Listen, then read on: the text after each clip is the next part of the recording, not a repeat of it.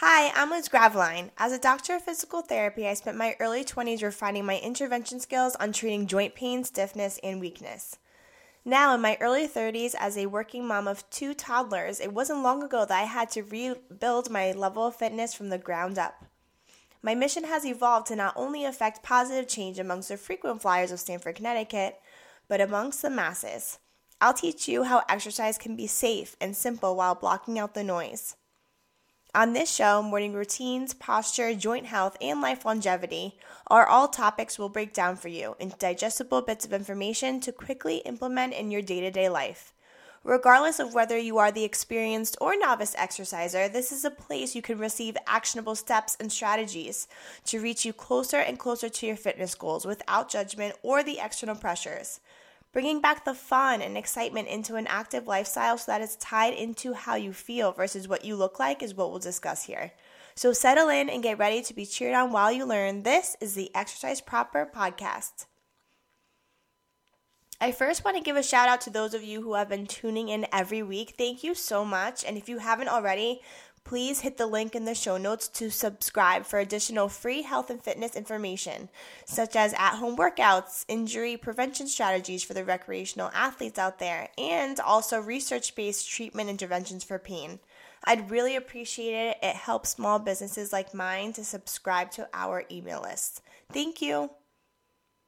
On my 45 minute commute to and from work, I've been listening to Jenna Kutcher's Goal Digger podcast, Amy Porterfield's Online Marketing Made Easy podcast, and Jay Shetty's book, Think Like a Monk. The ideas and opinions held by these particular people in the business industry fuel my motivation to start a business and keep me intentional with my goals. And the voices of these three extremely successful entrepreneurs talking about how to run a business sparked an acute awareness and I thought, oh my God, if every mom basically runs her own business within the household, how did I not think of this before? It's so clear to me now. Every mother implements systems, whether you're aware of this or not.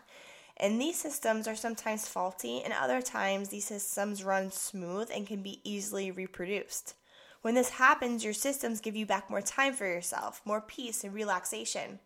Running your household is like owning your own hotel. Every mother is a boss lady. I am a boss. I had Griffin three years ago. I've owned my business for three years, and don't you forget it.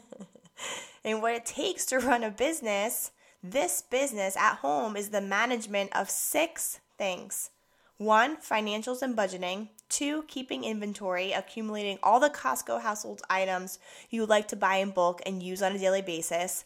Three, customer service, maintaining happy connections and relationships within your home with your partner and or children. Four, investments back into your business in order for it to grow. Or in other words, investing time in yourself to recharge, whether that's scheduling a workout, taking a bubble bath, meeting up, you know, with your girlfriends. Five, housekeeping and laundry. Who knew that maintaining the cleanliness of a 1200 square foot space would be so time consuming? Damn, it is not easy. And lastly, number six, the restaurant. Shopping for groceries, preparing food, cooking, and packing lunches. So, yeah, if you had any inclination you are not a boss before this six item list, believe you're the boss now. We do it all, girls. Don't let anyone tell you different. So, in today's episode, I'd like to review some of the ways I like to refine and optimize the systems within my household that give me back so much time, peace, and relaxation. And listen, I'm, I'm gonna be completely honest with you. Do I have it together all the time? Absolutely not. I'm still feeling shameful after my parents came over to visit. My mom had this disapproving look on her face when she walked into our living room filled with the kids' toys, folded piles of clothes on the couch I was in the middle of putting away, and the cold breakfast sitting on the kitchen counter from an hour ago. So, yeah, there are days I drop the ball. There are days I drop all the balls I'm juggling for sure, but the days I'm on, I'm on, man. In today's episode, I'll be sharing with you the strategies I've implemented in my daily and weekly routines. And these strategies will organize your home, clear up your decision making brain, and give you back time. Life is complicated already. The cyclical tasks that occur on the regular every single day, These are not the tasks that should take up the majority of your time. These are the tasks that can be systemized because they stay consistent. Because it's this unnecessary time you take to perform these recurring tasks every day that waste your energy and just cause frustration. Let's cut down the time it takes to complete these mundane tasks and exchange the time you have left over for activities you love that bring you the most joy. I'm going to walk you through the number of strategies I use to give me back time, keep my life organized, and free up my mind to be fun and creative. Number one, finances and budgeting. I won't go into detail, although the strategies in this list involve purchasing groceries and other household items. Therefore, I would just suggest creating an Excel spreadsheet and document how much money you spend on a monthly and yearly basis on bills. The money spent that you cannot change. And then document how much money you spend on other items. And this is money that you can change. And determine your budget amount for all household items. Number two, keeping inventory. So I've kept an inventory list taped to the back of the closet door for years. And this is a list that's comprised of what we use on a daily basis, what we like to buy in bulk at Costco. So toilet paper, paper towels, q tips, dental floss, deodorant, toothpaste, soap, wipes, diapers, lotion. These items are all in one place on two shelves in my closet. You can set a timer on your phone every three months to check what you have left in stock, then restock at your next run to Costco. So, this eliminates a late night run to the grocery store when you were looking forward to relaxing with Netflix on the couch because you're running out of toilet paper.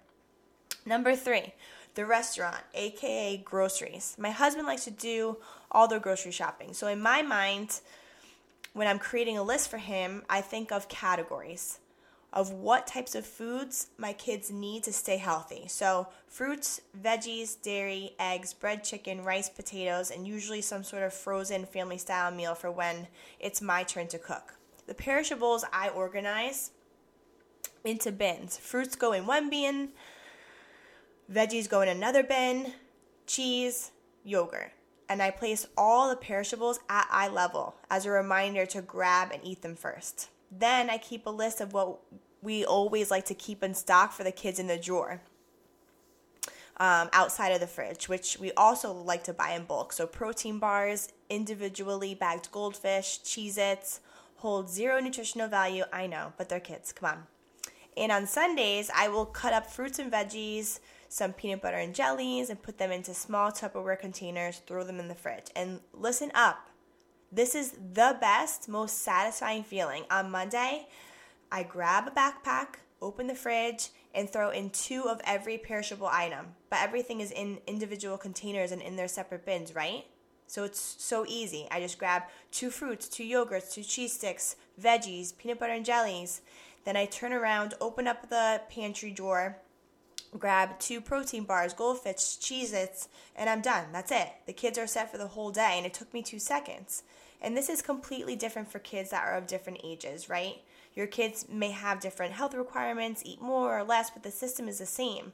And that starts with making a grocery list. And when you make a grocery list that is baller, you come home with everything you need, you didn't miss anything, keep that list and just reproduce the same system over and over and over again.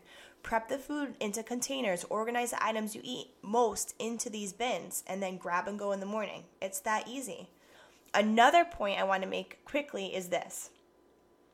If you have set up these strategies and systems within your home, it is so easy to teach these systems to a babysitter, the grandparents, the caregiver, whoever, and you can just walk out the door with your partner for a fun getaway. You know, everything is there. You've done all the work, there's nothing to think about. Ah, I just, this topic gets me so animated. I love talking about it. Okay. Number four, invest back into your business. Or, in other words, self care. This one is easy and difficult at all at the same time because you have a lot of people who rely and depend on you. But I'm telling you, if you can implement some of these strategies and systems, you will restore some of your time. Even if it's 15 minutes per day you're given back, that's almost two hours per week and eight hours per month you're given back to take care of yourself and participate in an activity you truly enjoy. Number five, housekeeping and laundry. This is a big one. The biggest game changer for getting back more time while getting ready in the morning for myself and the kids was when I set one location for the clothes we wear Monday through Friday. My work clothes sit on the right side of my closet always. I have five tops, five bottoms, no patterns, so any configuration works. That's it. Same thing goes for Griffin and Reese. Every Sunday, I recommend organizing the kids' clothes in one drawer for the week. Monday through Friday, buy three bins one for diapers or one for underwear, one for shirts, one for pants. The socks will go in the same drawer. Griffin is independent now with dressing himself because it's easy for him to just go and grab what he needs now that everything is in one place instead of opening every drawer, getting into the closet, taking clothes out of drawers to find what he needs. That just creates more disorganization, more of a mess, and more of my time to put everything back in order. And now when you're putting away the kids' laundry, every category of clothing has a place. Although the system set up makes it look like I don't really give the kids options to be creative with their outfit choices, that's because I don't. Because creating a mess every morning disrupts my life more than it adds to theirs. So I choose other ways to allow the kids to get creative and messy. That's an, another place for another time. I also want to talk about bags too. So like backpacks and stuff because I only have two bags for the kids. One is Reese's bag and one is Griffin's bag. And sometimes, you know, I've just found myself searching for things, pulling everything out of the diaper bag to find something that I need. And it's so time consuming, frustrating, and I was just completely over it. So I just bought these plastic bags on Amazon with a zipper and they also have a label on them. The items I like to carry in their backpacks on a daily basis include medicine, an extra outfit for Griffin, Reese, diapers, wipes, and snacks. So I'll compartmentalize all five items into five separate bags that are labeled so I can easily find what I need. Every night I make sure there's only f- these five necessities inside. I dump everything else out so that the next morning I can start fresh, open up the fridge, grab what I need quickly because everything's already prepped and I can grab each and every food out of their bin, throw it in the backpack, and go. And lastly, what I recently just implemented, which was a game changer too, is entering calendar events on my phone every month or every quarter for the home maintenance tasks that you choose not to do yourself. These are tasks like housekeeping, servicing your car, cleaning your car, yard work, because I don't know about you. I still get on my hands and knees to clean the kitchen and toilets on a regular basis, but I don't want to make time to do the deep cleaning anymore. I just don't. I did that at eight, eight months pregnant with both kids, but I've just decided I'd rather work the hours I spend cleaning instead. So I enter events in my calendar that recur every one month or every quarter as a reminder to follow through with the scheduling and hiring of these types of tasks. Otherwise, I forget about the tasks that aren't performed on a daily basis. However, if you get into the habit of checking your calendar on a weekly basis, you're aware that it's time to cut the lawn. So you can prepare and block out time to call and schedule a visit with the landscaper. The hardest part is following through with what you input into the calendar a while back, right? Who's going to hold you to it? Only you. Do you occasionally wake up on Monday mornings, grab your phone to check what's on the calendar, and say, damn, I forgot I had a meeting on Thursday? Or I didn't what there's a project due next week, but you know you're not going to drop the meeting. You're not going to miss your project deadline because people are depending on you and relying on you to show up and come through, right? And using the yard work example, I'm comparing two situations that are not alike it's easier to tell your husband, we can schedule the landscaper next week. We can go one more week without getting the car serviced or whatever the task may be. However, if you can stick to this plan and follow through with the systems you set in place, when you refine these systems, optimize these systems, and give yourself back more time, when you cut down the amount of thinking that goes into each and every decision, I promise it feels amazing. It's life changing. I am all for cutting out the messiness, cutting out the BS, all the unnecessary S H I T. I can spell swear words, right? That doesn't make this an explicit episode, I hope. Whoops. Anyways, even if you just take one, just one of these systems and implement one today, audit your time.